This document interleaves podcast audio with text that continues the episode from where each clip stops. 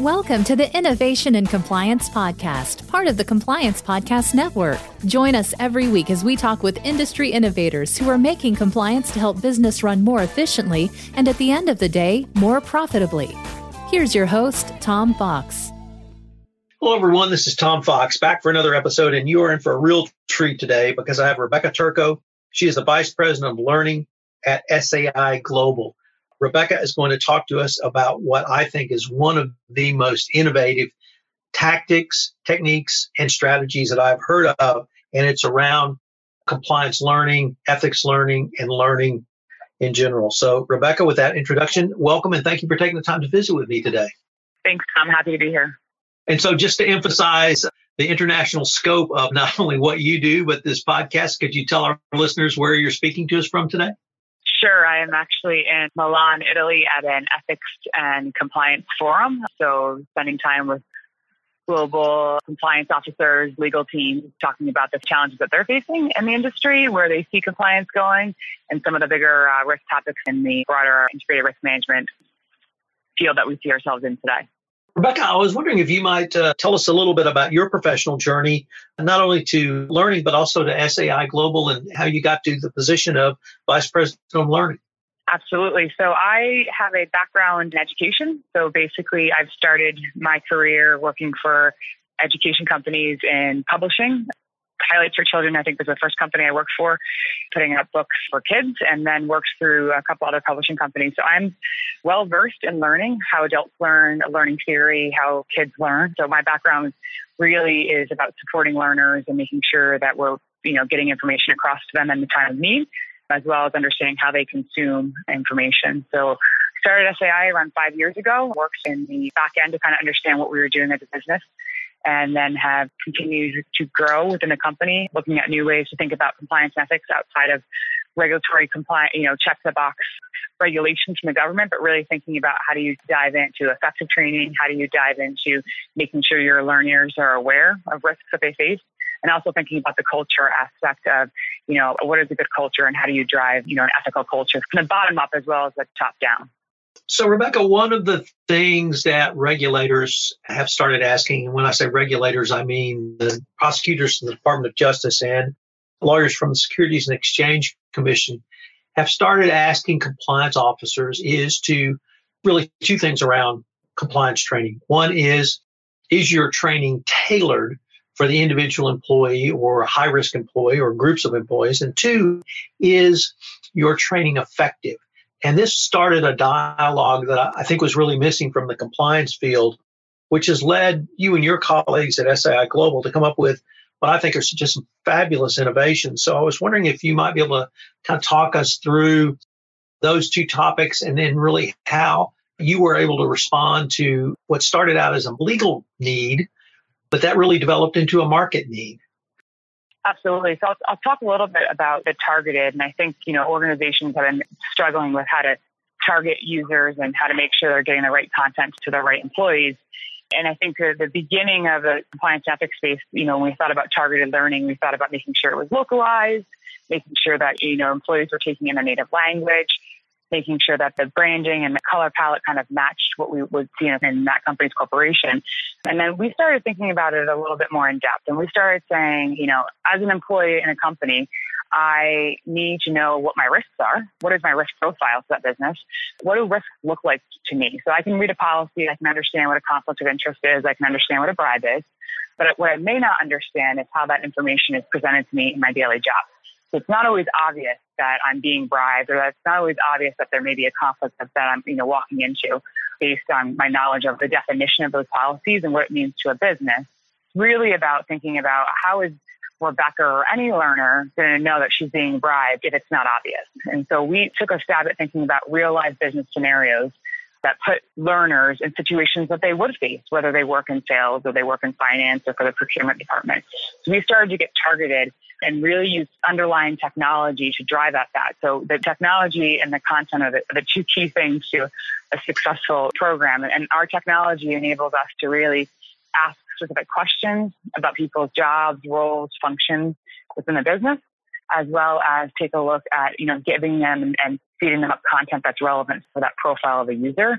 So it takes a little bit more of a personalized approach in which we're trying to make sure that that learner gets the information that they need to be successful.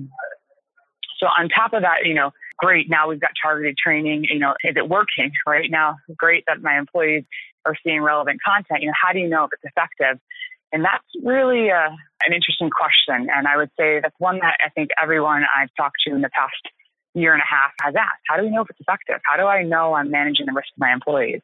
And I'll say two things to that. One is you've got to have really good content and you've got to ask really good questions. And the questions can't be just, you know, assessment questions at the end of a piece of content or test questions during a piece of content.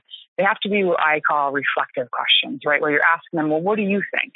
Given this information, do you think that this is a bribe? Or do you think there's a conflict here? Or do you think we're breaching security? And these reflective questions really gauge what employees think at a time of need, which then allows you to gather that data to start to analyze and provide insights on what employees think about a situation versus how they performed in an assessment or you know passing of a course.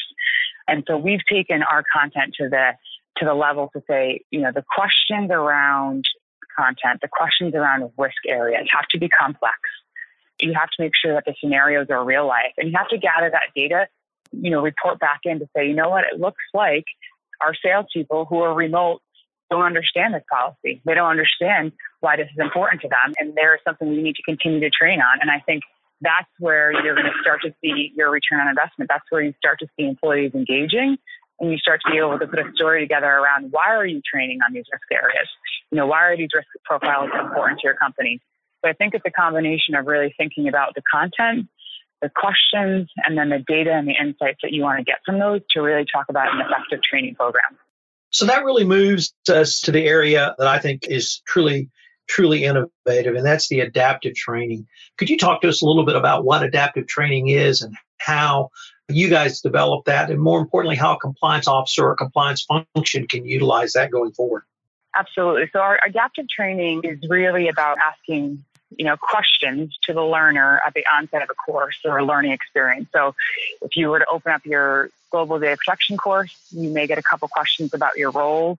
Do you work with data? Do you work with third party data? Do you work with your customer data? Do you work with internal data? And as you start to answer these questions, we're collecting and basically creating a profile of content that you need to take. So on the back end, the technology is saying this learner's profile is she's working with, you know, third party data. She's working with internal data. So she probably needs more content around data processing and data controlling when it comes to GDPR than an employee who maybe works with no data that employee may have lower risks and therefore needs a shorter amount of content to understand what GDPR is or understand what the risk area is. So the adaptive technology basically is taking what we call branching and letting a user profile in, answer questions based on their role, based on their risk, based on who they work with, and then providing them the content that's relevant to them and giving them kind of extra content if needed or just giving them the bare minimum. And what this does is two things for the compliance officer. One, it starts to create a more engaging experience for the user. The user goes into the course and they already think it's personalized. Wow, they're asking me questions. So this isn't just one size fits all. They, they care about me and they care about my role. You've already upped the level of engagement from a learner perspective. And then you start to gather this data on the back end and you start to look at your user profiles. You start to see if there are areas in which you need to train more on, right? If everyone is not understanding what a data processor is in the same role and function, you can start to target training to those employees. And you also can start to think about building campaigns around that. So if, if everyone has done phenomenal in the GDPR course and you realize that you still need to kind of remind them about it throughout the year, you can start to use that data to start to show, listen, everyone passed it. So, you know, in the next six months, we're going to do maybe a mini campaign around GDPR and just remind them of why it's important. And maybe instead of testing them a year later, we're going to just give them assessment and we're going to see if they remember everything that we taught them. And if they didn't, we'll do targeted training.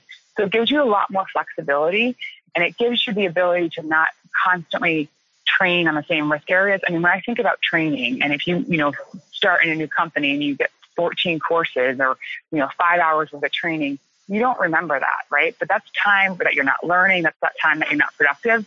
So when you start to gather these data points and you start to really understand what your risks are and where employees are in their learning paths across these risk areas, you can start to be really effective at how you take them and how you train them. And really, you know, what I would say is let them be able to not take a course if they understand the risk areas, right? Give them credit for understanding the risks in their business instead of making them go through that course year after year.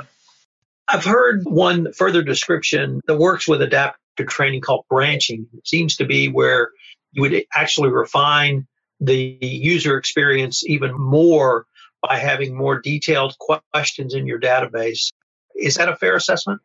That is a fair assessment. The branching is basically just taking different question sets and mapping them to either new questions or new pieces of content. And you, you know, branching can be as sophisticated as you want or as simple as you want. And so I think, you know, the use cases that we see right now with companies is the branching is light side where companies are doing kind of their first or second round of branching where they're asking a series of questions and providing up relevant content.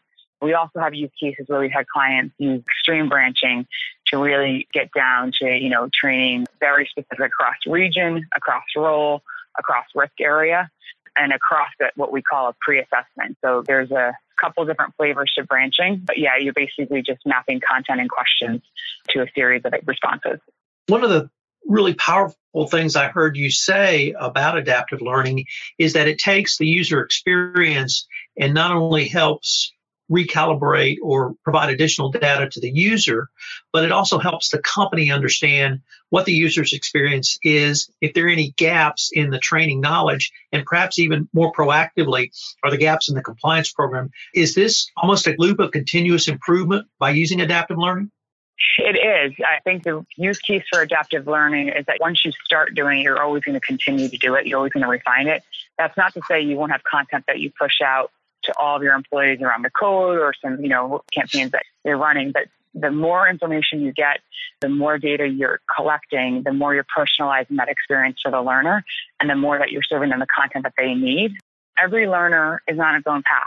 So depending if day one in a company or day, you know, 500, you have a different learning path. And to, you know, our goal is to make sure that we meet you where you are and that the training is relevant for you so that you understand it, you know why you're getting it, and then you know what the risks are that you need to avoid or how to avoid those risks. And I think when you start to use the adaptive technology, you really get down to that level versus kind of the blanket one size fits all. You know, year after year, learners are disengaged. They don't know why they're taking these courses. They don't know what it means to them. So you may be checking the box from a compliance standpoint, but you're actually not thinking, identifying any risks because, you know, your learners aren't even they have no idea why they're taking this course. They have no idea what a bribe looks like to them. So I think for us, it's really kind of the first iteration to continue on the path of really getting personalized with the learner experience. The content is only one part of the training equation, as I understand it. It's also how do you deliver that content? And this is another area that I think your team and SAI Global are, are truly innovative. And that's the ethics anywhere training solution. So I was wondering if you might be able to transition over to a discussion about training platform and how you deliver the content. Yeah, Ethics Anywhere is uh, our, our new uh, solution at SAI Global uh, around compliance and ethics training and really kind of integrated risk management training. You know, we took a look at, given my background's learning and given that I care about kind of the path of a learner and making sure that we're being effective, there's a lot of technology in the world today, and, and compliance members and organizations aren't technologists, right? They're not IT professionals. So we thought, how do we make this easier? How do we think about making our solution easier? How do we kind of remove some of those the common barriers you hear in the world today? So what we've done is really kind of take modern technology and really removed as many barriers as possible, right? So the idea that the content doesn't work across the device or the content doesn't work in my language or I can't log in, right? So all of these kind of barriers, we've removed them and we've started to put together kind of our story of every learner, regardless of technology, is going to access our content. So it's localized in your language. It is tracking your effectiveness, right? It's tracking the data underneath it. It is giving you all of the, you know, access, right? So mobile phone, tablet, your work screen. You're able to kind of publish it offline if you needed to go and, you know, train employees that work in a manufacturing plant or on a retail store. So it's really our idea of, you know, there's two compliance training that are important to us, right? Is the learner and making sure they have content at the time of need. So being able to kind of, you know, remove those barriers so that if I'm a learner and I am in a country and I'm you know, taking a client to dinner or a prospect to dinner and I need to understand what that policy is, I need to be able to access that information on my phone. I can't be, you know, logging into a system or, you know, calling my compliance officer, right? So giving them the information that they need at their fingertips, you know, is our goal, making it easy for learners to have what they need to understand the risks. And if they are put in a position where a risk presents themselves, they can find the information they need to move forward. In the current millennial and centennial age workers moving sort of beyond the uh, baby boomer generation through the Gen X and Gen Y generation to this latest generation of employees. Have you seen that age group or those type of workers really want to engage in a different way in training? Yes, I would say that people in all generations consume content very different today than they did 10 to 15 years ago. The idea that everyone can access anything on your mobile phone, that content presents itself really in short nuggets, right? So if you look at websites, your, you know, everything is kind of condensed down. If you're on your mobile phone, your key points are pulled out to you. I would say, you know, you're not expected to kind of have to not access content anywhere and then not have it look like a modern website. So, you know, for us in compliance and ethics training, content's kind of always look the same. And that's been part of the disengagement, or that's, I guess, been part of the story of how learners aren't, you know, feeling that they're, you know, this is a waste of their time. So, you know, we definitely have put some thought and effort into our design elements and thinking about how people will consume our content and really getting to kind of shorter pieces of information that are, you know, just like you open up a website to Google something, you know, you can grab the information that you need around, you know, your compliance ethics program on your phone and really thinking about, you know, what are the other ways you know, where are the other ways millennials are learning, right? What are they growing up with? They're growing up with smartphones, right? They're growing up with media-based games. So all of this is going to come into play in the in the ethics and uh, compliance. Some companies are already doing some stuff around this, but you know, for us, it's really making sure that we're keeping up with those learners that are going to be kind of the next generation in the workforce. So making sure that content is ready to go on their phone, looking like any other content they consume today, it, you know, gets us to a place where they actually will, you know, be reading that and engaging with it versus, you know, a one-time training that they've forgotten after they've taken it. Rebecca, I've heard you say that the effectiveness of compliance training is really a key story for compliance and that as much as you might collect data from the adaptive training, if the content you're writing is not designed for training and the data you get is not meaningful. Could you comment on that a little bit? Absolutely.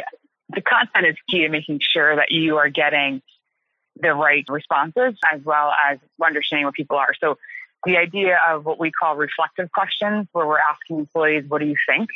The idea of you know insightful questions earlier on in the, in the, piece of content and then later on in the piece of content being able to go and say you said it wasn't a risk but later on you realized it was a risk. Let's unfold what happened here or why did you think it wasn't a risk?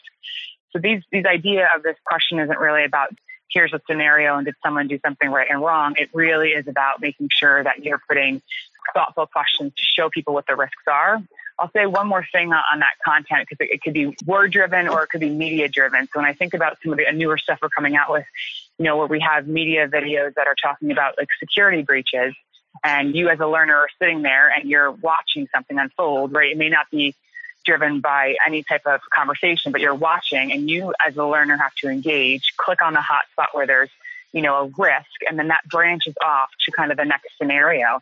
And so there's different ways to use the branching and the content, but it's all about kind of the relevant scenarios for your business objectives, as well as thinking about the questions and the responses. So in a branching media simulation, you are going to get to understand what pathways people went down and maybe where they didn't identify risks that they should have, or maybe where they did identify risks that you didn't think they were going to identify. So it really gives you flexibility from a content perspective to not only use questions, right, but to also think about the media elements, some gaming elements, really to put kind of a whole entire package together.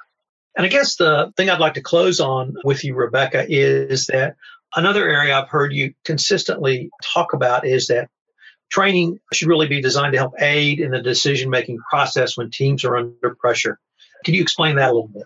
Yeah, I think that what we forget sometimes is that in the environment that we work in today, especially across the globe, there's a lot of pressure. There's pressure from the organization. There's pressure from, you know, your manager, your team members to get things done on time, to make your goals, to make your quotas, right, to deliver a project. So, you know, we think about in real life, you're not going to sit down and have a day or a couple of hours to think about a risk.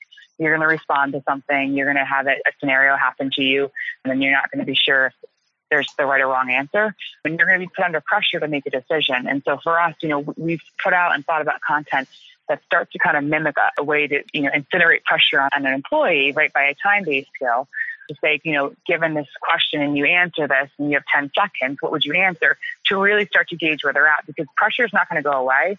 If we think about the emails we answer every single day, the projects and the tasks that we have to do, the pressure isn't getting less, it's getting more. And so we really have to understand what our employees kind of appetite for pressures. You know, where do they start to make bad decisions because they're just trying to make a decision to to move on with it? And then how do we provide resources to help them when they're under that pressure? So I think pressure is a really pressure and power for me are two really key themes as we go into the, the next 18, 20 months to start to think about compliance training because I think, you know, when, when I think about pressure and when I think about some of the, you know, incidents that have happened in the past couple of years, it's been all about hitting goals, right? It's been all about you know, managers pushing down things that need to get done. And this idea of, you know, the learner is following the lead of a manager, right? Or the learner is seeing what other people in the company are doing, or the learner is seeing something happen and, and the person doesn't get in trouble. That's really creating, I think, some of our biggest challenges in the business. And I think compliance and ethics professionals, we have to think about how do we start to understand that and how do we start to help our employees. So I did mention earlier kind of a bottoms up approach for years I've heard top down, the CEO, the board down. You've heard really about middle management, right? Getting the, the middle managers and they're helping kind of push out the, the story around ethics and compliance but it's also the bottom up. You know, your bottom up employees are pushing your culture, right? They're the ones, they're the new com- people coming into the, the company or that have been there. Um, I mean, we really have to start thinking about them and we have to really start, you know, helping them understand, you know, what is acceptable and what is not acceptable. And so I think, you know, for me, I'm going to really focus on that level and really think about the power play and the pressure play and how do I make sure that those employees are A, in an ethical culture and B, you know, know what the risks are and know what to do when they are presented with those risks. Rebecca, unfortunately, we're near the end of our time, but I've been visiting today with Rebecca Turco, the Vice President at SAI Global of Learning. We've been talking about some fascinating and truly innovative ideas that SAI Global has come up with in terms of content, in terms of delivery platform and mechanism. Rebecca, I wanted to ask if anyone wanted any additional information on Ethics Anywhere. Could you tell us where they might go?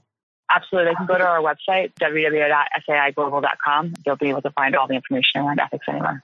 Rebecca, thank you, and I look forward to continuing the conversation.